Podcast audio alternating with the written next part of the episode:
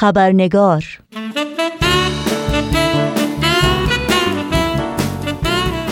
دوستان و دوستداران خبرنگار بسیار خوش آمدین. نوشین آگاهی هستم و خبرنگار این چهار شنبه رو تقدیم می کنم بخش گزارش ویژه این برنامه گفتگویی است با دکتر سهراب کوروش در ادامه صحبت هفته گذشته. اما قبل از اون با هم نگاهی گذرا داشته باشیم. به پاره سرخطهای خبری در برخی از رسانه های این سو و آن سو و فراسوی ایران زمین. محمد صابر ملک رئیسی زندانی سیاسی تبعیدی در زندان اردبیل در نامه سرگشاده از تهدید دوباره پدر و مادر مسن و بیمار خود توسط نهادهای امنیتی خبر داده است. مهدی محمدی برادر نرگس محمدی با انتشار نامه‌ای به ظلم مضاعفی که در زندانهای جمهوری اسلامی بر این فعال حقوق بشر زندانی تحمیل می شود اعتراض کرده و اتهامات جدید مطرح شده علیه او را واهی خوانده است. تداوم بازداشت های خودسرانه احکام ناعادلانه و آزار و اذیت شهروندان بهایی در شهرهای مختلف ایران.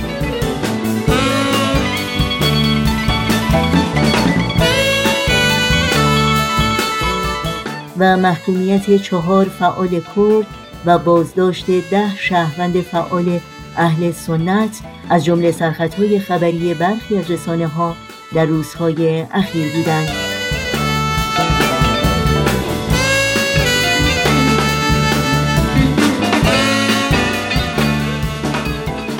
اما فردا هشتم خرداد ماه برابر با 28 ماه می میلادی سالروز سعود و یا درگذشت حضرت بهاءالله بنیانگذار آین بهایی است.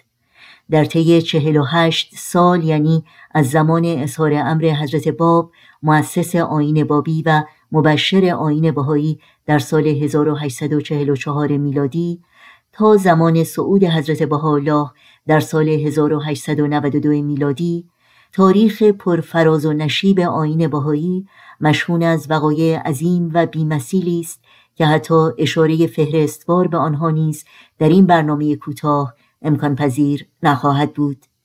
از این رو در ادامه گفتگوی خبرنگار با آقای دکتر سهراب کوروش تنها به پاره از این وقایع و تأثیرات و تحولاتی که این دو رسالت آسمانی به همراه داشتند می‌پردازیم و تأملی خواهیم داشت بر سیر پیشرفت و دستاوردهای پرشکوه آین بهایی از زمان صعود حضرت بهاءالله در 128 سال پیش تا به امروز.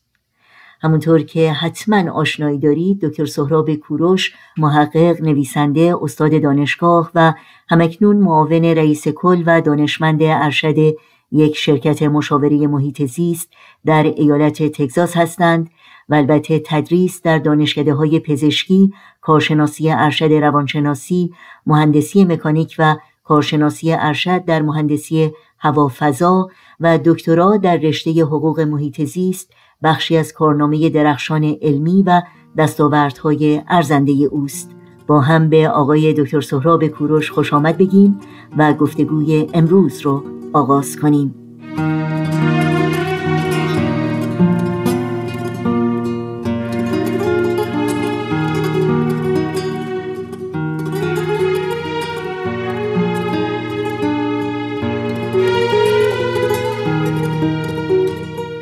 دکتر سهراب کوروش بسیار خوش آمدین. خوشحالم که این فرصت دوباره رو داریم تا در خبرنگار امروز هم با شما به گفتگو بنشینیم. خیلی از دعوت شما برای شرکت مجدد در این برنامه متشکرم و درود و سپاس خود رو به شنوندگان عزیزی که این بار هم به ما در این برنامه پیوستند تقدیم می‌دارم. ممنونم. آقای دکتر کوروش در ادامه گفتگویی که هفته گذشته آغاز کردیم اجازه بدین تا در مورد ثمرات جنبش بابی از شما بپرسم در طی چهل و هشت سال فاصله بین ظهور حضرت باب و درگذشت حضرت بهاءالله. همونطور که در گفتگوی هفته پیش ذکر کردم حضرت باب در عین آنکه خود مظهر ظهور الهی بودند برای نقش مبشریت خود و آماده کردن مردم برای استقبال از ظهور حضرت بهاءالله که در آثار خود منیوسر الله می نامیدند تأکید فراوان داشتند. و پس از ظهور حضرت بهاءالله اکثریت غریب به اتفاق پیروان اون حضرت به امر حضرت بهاءالله پیوستند. به این علت دو ظهور متوالی و همبسته حضرت باب و حضرت بهاءالله در حقیقت یک ظهور تلقی میشه و عصر رسولی دیانت بهایی با ظهور حضرت باب آغاز و با ظهور حضرت بهاءالله ادامه پیدا می‌کنه. حالا برگردیم به سال شما. دیدیم که میرزا تقیخان امیر کبیر برای تحکیم حکومت متزلزل ناصرالدین شاه با روحانیون و مراجع شرعی به منظور نابودی و ازمهلال نهزت بابی متحد شده بود و با زندانی کردن و شهادت معجزآمیز حضرت باب و کشتن بیرحمانه هزاران هزار بابی این تصور رو در جامعه ایران ایجاد کرده بود که در این منظور موفق شده. لحاظا تا زمانی که حضرت بهاءالله پس از حبس سیاهچال تهران به عراق تبعید شدند و عملا در طی ده سال اقامت در بغداد به هدایت و بازسازی معنوی و اجتماعی گروه پراکنده بابیان ایران و عراق پرداختند به نظر می رسید که نهزت و آثار و تعالیم حضرت باب مانند سایر نهزت های برخواست در ایران با قتل و کشتار نابود شده و به دست فراموشی سپرده خواهد شد. ولی کن نفوذ معنوی و شخصیت جذاب حضرت بهاءالله به عنوان حامی و مدافع نهضت بابی از یک طرف و از طرف دیگر نزول کتاب ایقان کتابی که در زمره آثار مقدسه بیمثیل و بی همتاست و در آن علاوه بر رفع شبهات و حل موزلات کتب مقدسه ادیان قبل مقام حضرت باب را به عنوان موعود اسلام و مظهر ظهور الهی اثبات کردهاند. نقشه قدرت مذهبی و دولت مطلقه را برای نفی رسالت حضرت باب و امهای نهزت بابی نقش براب کرد. مراجع مذهبی که از بست نفوذ و محبوبیت حضرت بهاءالله در بغداد به حراس افتاده بودند و اقدامات و توطئه‌هایشان برای کشتن حضرت بهاءالله به ثمر نرسیده بود. دولت ایران را وادار کردند که با درخواست از دولت عثمانی آن حضرت را از بغداد به نقاط دور از ایران تبعید کنند. و آن حضرت پس از تبعید به اسلامبول و ادرنه بالاخره به زندان قلعه عکا که در نزدیکی کوه کرمل در عرض اقدس در اسرائیل کنونی واقع شده تبعید شدند. به این ترتیب بسیاری از مواعید و بشارات کتب مقدسه برای حضور حضرت بهاءالله در ارز اقدس به دست دشمنان آن حضرت تحقق پذیرفت. سالیان بعد حضرت بهاءالله محلی در کوه کرمل را برای ساختن آرامگاهی برای حضرت باب انتخاب فرمودند و حضرت عبدالبها ساختن آرامگاه را آغاز کردند و تابوت حاوی جسد متحر حضرت باب را به آن محل منتقل کردند. این بنا در سال 1952 تحت نظارت حضرت شوقی ربانی ولی امر بهایی تکمیل شد و هم اکنون زیارتگاه میلیون ها مردم جهان از ملت ها و سرزمین های مختلف است. رسالت و نهزت حضرت باب که به زعم علما و دولت قاجار در اثر شهادت شخص آن حضرت و کشتار بیرحمانه هزاران هزار پیروان ایشان نابود شده بود با پیشرفت و گسترش دیانت بهایی در سراسر عالم به وسیله مردمانی از ملتها و ادیان مختلف پذیرفته شده و مقام و منزلت حضرت باب به عنوان یکی از دو مظهر ظهور الهی در دور بهایی در جامعه بشری تثبیت شد. ممنونم. به طور کلی رسالت حضرت باب و رسالت حضرت بهاءالله جهان ما رو از لحاظ مادی و معنوی چگونه دگرگون کرد به شما؟ بررسی اثرات دو رسالت حضرت باب و حضرت بهاءالله در جامعه بشری موضوعی بسیار گسترده و از نظر زمانی در حال تداوم و حرکت است. و در اینجا به علت محدودیت وقت به طور فهرستوار بعضی از موارد شاخص و چشمگیر این اثرات رو که در طی 177 سال گذشته در جامعه بشری به ظهور رسیده بررسی و مرور می‌کنیم. حضرت بهاءالله میفرمایند که هرگاه یک مظهر ظهور الهی در عالم ظاهر میشه یک انرژی و نیروی روحانی در جهان آزاد میشه و به حرکت در میاد که موجب پیشرفت تمدن روحانی و جسمانی جامعه بشری میشه. حضرت بهاءالله در یکی از آثار خود این مفهوم رو به روشنی بیان فرمودند. چون این بیان حضرت بهاءالله به زبان عربی است بنده خیلی به اختصار برداشت خودم رو از متن عربی و ترجمه انگلیسی آن که در فقره 74 منتخباتی از آثار حضرت بهاءالله تب شده خدمتتون عرض می کنم حضرت بهاءالله میفرمایند که هر کلمه ای که مظهر الهی بیان می کند دارای چنان قدرت و نفوذی است که در هر ساختار انسانی روح و حیات جدیدی میدمد. بعد میفرمایند که همه عوامل و مؤسسات و آثار شگفت انگیزی که در جهان مشاهده می کنید به امر و اراده محکم و بدی او ایجاد شده و آنگاه که خورشید کلمه اسم سانه از افق بیان او به تابش در می آید چنان نیرویی در جهان آزاد و منتشر خواهد شد که در طی قرون و اعثار متوالی همه صنایع و فنونی را که بشر می‌تواند تولید کند به وجود میاره بعد میفرمایند که با القای نیروی روحانی همه خلایق بر حسب ظرفیت و محدودیتشون از نیروی برخوردار می‌شوند که می توانند علوم و صنایع بینظیر و حیرت آوری کشف کرده و در طی ایام به امر الهی به منصه ظهور برسانند. همچنین میفرمایند در روزها و سالهایی که در پیش است شما چیزهایی را مشاهده خواهید کرد که هرگز در مورد آن چیزی نشنیده اید تأثیر این دو ظهور و القای انرژی و نیروی روحانی در جهان در زمینه زندگی مادی و علوم و اختراعات بیش از این واضح و مشهود است که احتیاج به اثبات داشته باشد. کافی است که بدانیم که در دهه 1850 میلادی این تصور در آمریکا به وجود آمده بود که آنچه بشر می توانست بسازد و اختراع کند تا آن زمان به وجود آمده بود. و دیگر نیازی بر ادامه وجود دائره ثبت اختراعات نبود. با آنکه می‌دانیم که بسیاری از اختراعات و پیشرفت‌های علمی که موجد تغییرات اساسی در زندگی و تمدن مادی بشر بود از نیمه دوم قرن نوزدهم آغاز شد و در طی سالهای پایانی این قرن که مقارن سعود و در گذشت حضرت بهاءالله بود سرعت گرفت و هنوز هم در این قرن و در زمان ما در حرکت و پیشرفت است.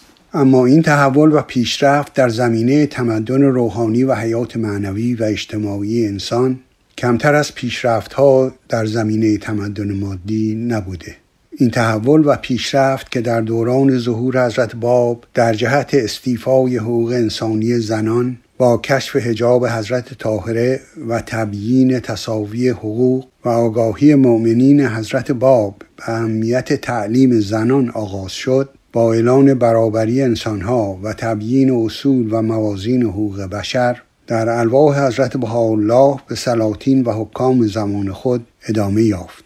تعالیم حضرت بهاءالله برای ساختن جهانی جدید و استقرار یک مدنیت دائم الترقی بر اساس نظم نوین جهانی و تعریف جدیدی از انسان در آثار نزولی حضرت بهاءالله تأثیر عظیمی در پیشرفت اجتماعی انسانی داشته که هنوز در مراحل مقدماتی است و به تدریج همانطور که در بیان آن حضرت آمده در طی سالها و اثار آتیه در جهان بشری به منصه ظهور خواهد رسید. حضرت الله همانطور که در پنج شنس فرمودند آمدند تا جهان جدیدی بسازند تا در آن انسانهای ارزشمندی با صفات ممتاز اخلاقی و معنوی در صلح و برادری زندگانی کنند. و این بیان مبارک شعر حافظ رو به یاد میاره که گفت آدمی در عالم خاکی نمی آید پدید عالمی دیگر بباید ساخت. وانگه آدمی.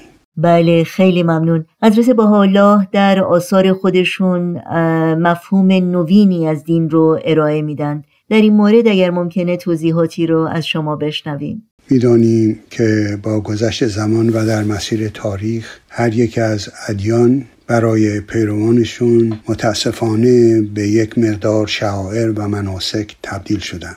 که پیروی از آن شعائر و اجرای آن مناسک توسط پیروان آن ادیان منتج به حصول مکافات مطلوب اخروی یعنی ورود به بهشت و عدم پیروی و اجرای آنها منجر به مجازات اخروی یا حبوط به جهنم محسوب می شد و به این وسیله دین در دست رهبران مذهبی به ابزار قدرت تبدیل شد تا به وسیله آن با ترویج تعصب و انجماد مذهبی و ترد دگراندیشی و مقاومت در مقابل روشنگری و خردگرایی و ضدیت با علم و پیشرفت اجتماعی نفوذ و کنترل خود را در همه زمینه های زندگی پیروانشان ادامه دهند. تاریخ بشریت بسیاری از جنگ ها و جنایاتی را که به نام دین و مذهب صورت گرفته ضبط کرده و جنایاتی که هنوز هم متاسفانه در جهان به نام دین و مذهب صورت می‌گیرد بسیارند. تعالیم بهایی و آثار حضرت باب و حضرت بهاءالله تحول اساسی در تفکر دینی ایجاد کرده و مفهوم کاملا تازه و متفاوتی از دین ارائه می دهند. در آثار این ظهور مفهوم دینداری رعایت اصول عالیه اخلاقی مدارا با دگراندیشی و آزادی عقیده رهایی از اوهام و خرافات و عبادت خالص برای نزدیکی به حق از روی عشق و محبت نه از بیم دوزخ و امید بهشت و تلاش در کسب علوم مثبت و مفید و خدمت به جامعه و کمک به پیشرفت جامعه انسانی تعریف شده. حضرت بهاءالله برای دین دو هدف اساسی تعیین فرمودند. هدف اول ایجاد تغییر و تبدیل در شخصیت و صفات و رفتار افراد بشر برقراری اتحاد و ایجاد تعالی روحانی و هدف دوم استقرار تمدن دام الترقی برای جامعه بشری است. میفرمایند که دین باید سبب الفت و محبت گردد نه سبب جنگ و جدال. و اگر دین موجب نفاق و جدایی انسانها شود مزر و عدم وجودش بهتر. حضرت الله وحدت اصول اساسی ادیان و وحدت مظاهر مقدسه و استمرار ظهورات الهیه را تعلیم می دهند. میفرمایند که دین باید مطابق علم و عقل باشد همانطور که قبلا اشاره کردیم تصاوی حقوق زنان و مردان و تصاوی حقوق افراد بشر ترک تعصبات جنسی دینی و وطنی و نفی اجبار در عقاید و معتقدات دینی از تعالیم حضرت بهاءالله است حضرت بهاءالله در آثارشان طرح و اصول اساسی برای ساختن جهان نو بر پایه عدالت و صلح را ارائه می دهند. موازین حقوق بشر که 80 سال قبل از تصویب اعلامیه حقوق بشر و تشکیل سازمان ملل متحد در الواح متعدد به سلاطین، امپراتورها و رؤسای ممالک بزرگ تبیین فرمودند و مفاهیم دیگر نظیر خلع تسلیحات عمومی و حفاظت جمعی و تشکیل محکمه کبرای بین المللی از آن جمله. مفاهیم دیگری نظیر تعدیل معیشت و تحریه حقیقت القاء طبقه رهبران مذهبی نیز در آثار حضرت بهاءالله تشریح و تبیین شده که هر یک تأثیر عظیمی در ایجاد تحول بنیادی در تفکر مذهبی و پیشرفت اجتماعی دارند. ولی به علت کمبود وقت در اینجا از آنها میگذریم. آخرین پرسش من در مورد مسیری است که آین بهایی از زمان صعود حضرت بهاءالله تا به امروز از اون گذر کرده. در حقیقت امروز آین بهایی در چه مرحله از پیشرفت خودش قرار داره؟ همطور که دیدیم یکی از اهداف مهم دین ایجاد اتحاد و اتفاق بین افراد و جوامع بشری است. بررسی تاریخ ادیان گذشته نشون میده که در اکثر موارد پس از درگذشت پیامبر یا مظهر ظهور الهی ادیان دچار انشعاب و تفرقه شده و به گروه های ناهماهنگ و شاید متخاصم تقسیم شدند. و در همه این موارد دو اصل یکی عدم انتصاب سریح و بیشک جانشین و دیگری امکان تفسیر و تعبیر آموزه های پیامبر توسط افراد مختلف علت این انشابات و تفرقه بوده. که این خود باعث نفی منظور و هدف این ادیان یعنی ایجاد وحدت در جوامع بشری است. حضرت بهاءالله در وصیت‌نامه خود که به کتاب اهدی معروفه با انتصاب حضرت عبدالبها به عنوان جانشین خود و مبین منصور سه آثارشان راه رو بر هر اقدامی جهت انشعاب و ایجاد تفرقه در دیانت بهایی بستند. در هنگام صعود و درگذشت حضرت بهاءالله دیانت بهایی علاوه بر ایران در بعضی از کشورهای همسایه ایران نظیر هندوستان و روسیه و مناطق تحت سلطه دولت عثمانی مصر، عراق و سوریه منتشر و مستقر شده بود. در دوران قیادت 29 ساله حضرت عبدالبها با آنکه کشتار و سرکوب و آزار بهاییان توسط قشر روحانی و دولتهای استبدادی قاجار در ایران ادامه داشت آن حضرت مستمرا با ارسال الواح و پیامهای الهام بخش خود نه تنها همبستگی و اتحاد و پویایی جامعه بهای ایران را در مسیر حوادث هولناک حفظ کردند بلکه این جامعه را در مسیر خدمت به تحول و تعالی ایران در زمینه ایجاد مدارس تربیت و تعلیم زنان و بهداشت عمومی هدایت فرمودند. در همین اوقات با گسترش امن و تعالیم بهایی در غرب در کشورهای اروپایی و به خصوص آمریکا این دیانت وارد مرحله اولیه استقلال و بروز ماهیت حقیقی خود به عنوان یک دیانت جهانی شد. سفرهای سه ساله حضرت عبدالبها به اروپا و آمریکا که پس از انقلاب ترکای جوان در عثمانی و آزادیان حضرت از 60 سال زندان صورت گرفت باعث گسترش چشمگیر و استقرار دیانت بهایی در شرق و غرب عالم گردید می‌دانیم که حضرت بهاءالله تنها وسیله گسترش امن و تعالیم خود را اعتقاد قلبی و وجدانی بدون اجبار تعیین کردند لحاظا حضرت عبدالبها طرح گسترش و اداره جامعه بهایی را در یک سری از الواح که به نام الواح تبلیغی مشهورند بیان کردند. همچنین در الواح وسایای خود حضرت شوقی ربانی را به عنوان ولی امر و مبین منصوص آیات تعیین کردند و نقش و روش تشکیل بیت اعظم را برای اداره امور جامعه جهانی تشریح فرمودند. در گذشت حضرت عبدالبها اصری را که در آثار بهایی اصر رسولی نامیده شده و با به و اظهار امر حضرت باب آغاز شده بود پایان داد. و جامعه بهایی وارد عصر تکوین یعنی دوران رشد و نمو و تکامل تدریجی جامعه و مؤسسات خود شد. در دوران ولایت حضرت شوقی ربانی نیز بهایان ایران از حملات و صدمات علما و رهبران اسلامی و دولتهای وقت در امان نماندند ولیکن تشکیلات و مؤسسات بهایی نظیر محافل محلی و ملی در ایران و همه نقاط جهان استقرار و توسعه پیدا کرد و نقشه های وسیعی برای گسترش دیانت بهایی در اقصا نقاط کره زمین طرح و اجرا شد و مردمانی از همه نجات ها و اقوام و ادیان مختلف به آن گرویدند.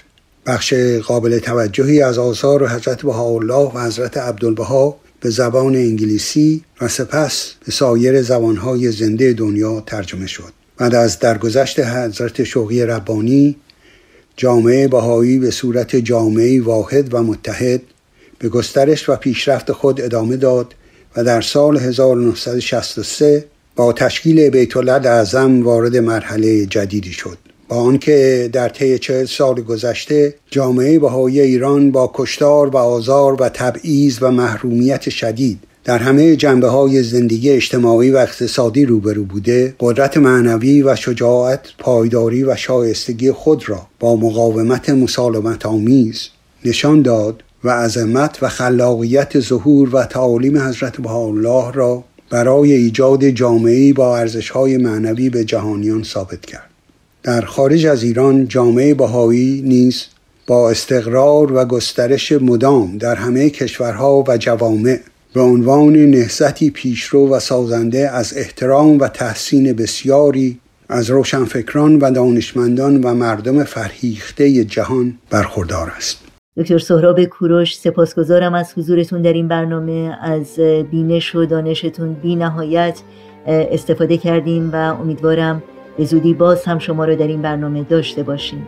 بنده هم از شما و شنوندگان عزیزی که برای این گفتگو به ما پیوستند سپاس گذارم بیارم بیارم تو ای خاک مشکارم به جز تو نجویم. توی نازنین دیارم نهال وجودم به خاک دگر نرویم به گلدان بمیرم که در تو ریشه دارم.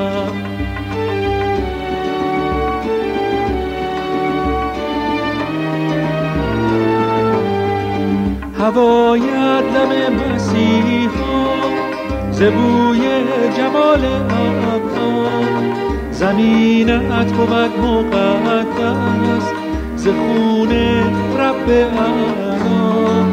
تو ای مشرق هدایت تو ای محشر قیامت ز سوی تو برنگردم.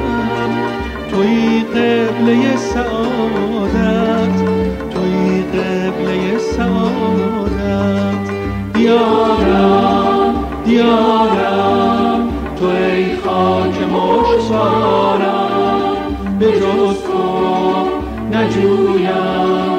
توی نازنین دیارم نهال وجودم. به خاک دیگر نرویم.